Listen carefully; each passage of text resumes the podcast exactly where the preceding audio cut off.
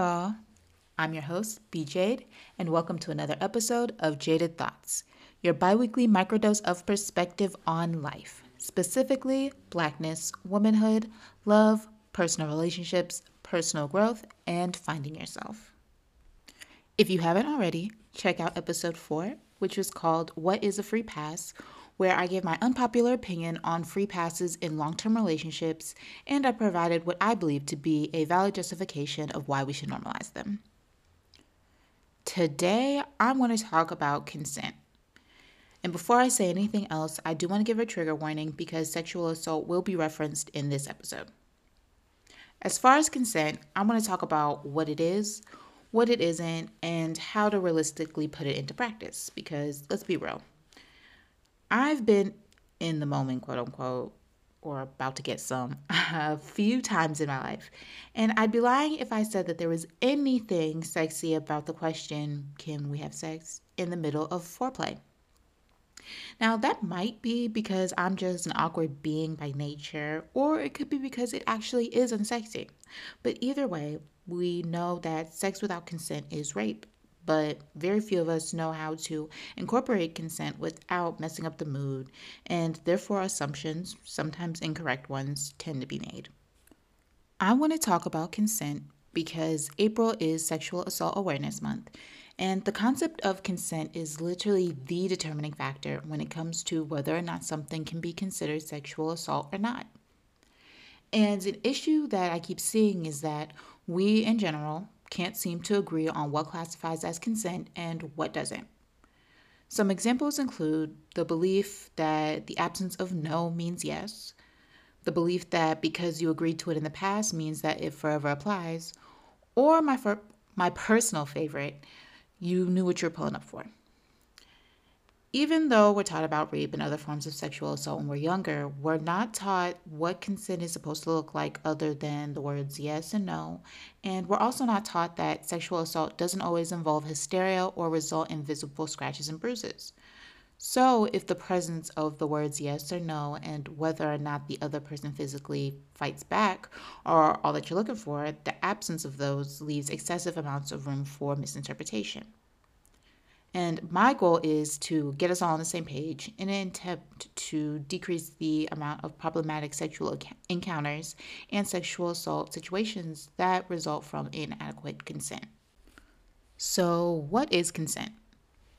I like how Planned Parenthood defined it, which is actively agreeing to be sexual with someone and letting them know that sex is wanted.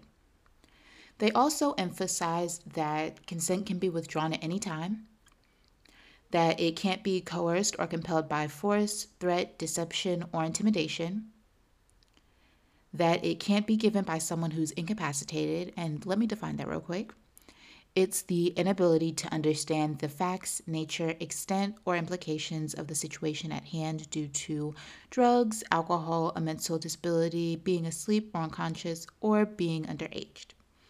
And it also cannot be assumed based on silence, the absence of no or stop, the existence of a prior or current relationship, or prior sexual activity. Now, I don't know about y'all, but none of this was explained to me when I was young. Shout out to the college I graduated from, by the way. Um, it wasn't until I transferred there in 2017 that I was given a definition of consent even remotely close to the one that Planned Parenthood provides. The broad and unclear definition of consent that's typically given will actually have people questioning whether or not they've really been sexually assaulted. For example, my limited understanding of consent several years ago had me thinking for a long time that an experience I had couldn't or shouldn't be counted as rape because despite the negative feelings I had after it occurred and the fact that I was both unconscious and incapable of giving consent, I hadn't been physically harmed, I hadn't articulated the word no, and it was someone that I considered having a sexual relationship with in the future. And I don't know who needs to hear this, but the possibility of future consent does not count as consent in the present. Let me say that again.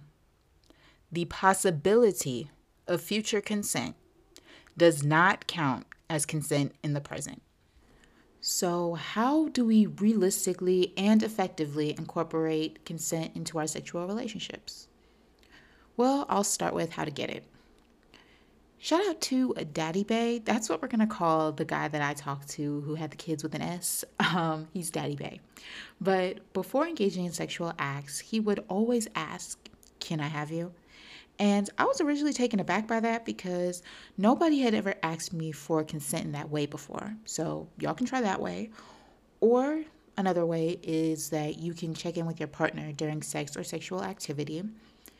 Like you can ask if they want to keep going or if you should do something differently. I would say that maybe not too frequently, but I guess asking too much is better than, you know, not asking enough. So do what feels okay to you, just make sure you're doing it. You can also be attentive to nonverbal cues like body language or lack of reciprocation. And please try and refrain from having sex with people who are intoxicated. And to clarify, we all know that slutting Bay out after a drunk night is always fun and ideal, but there's a difference between being drunk and being fucked up.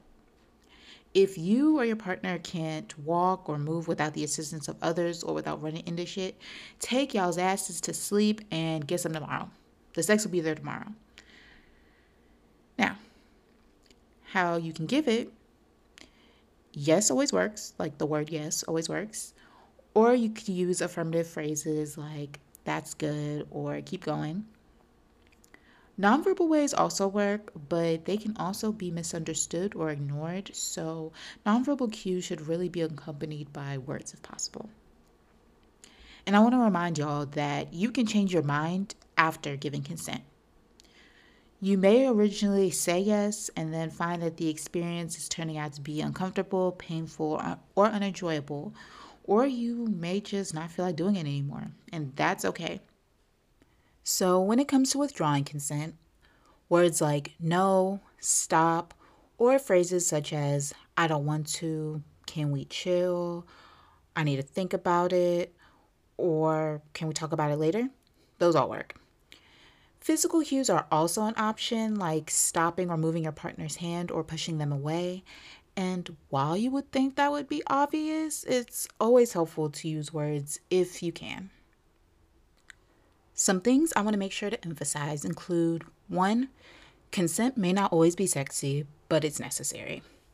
There are different ways to get it and give it, but what's most important is that it's there. Second is that silence and unresponsiveness is not consent. The absence of no is never yes.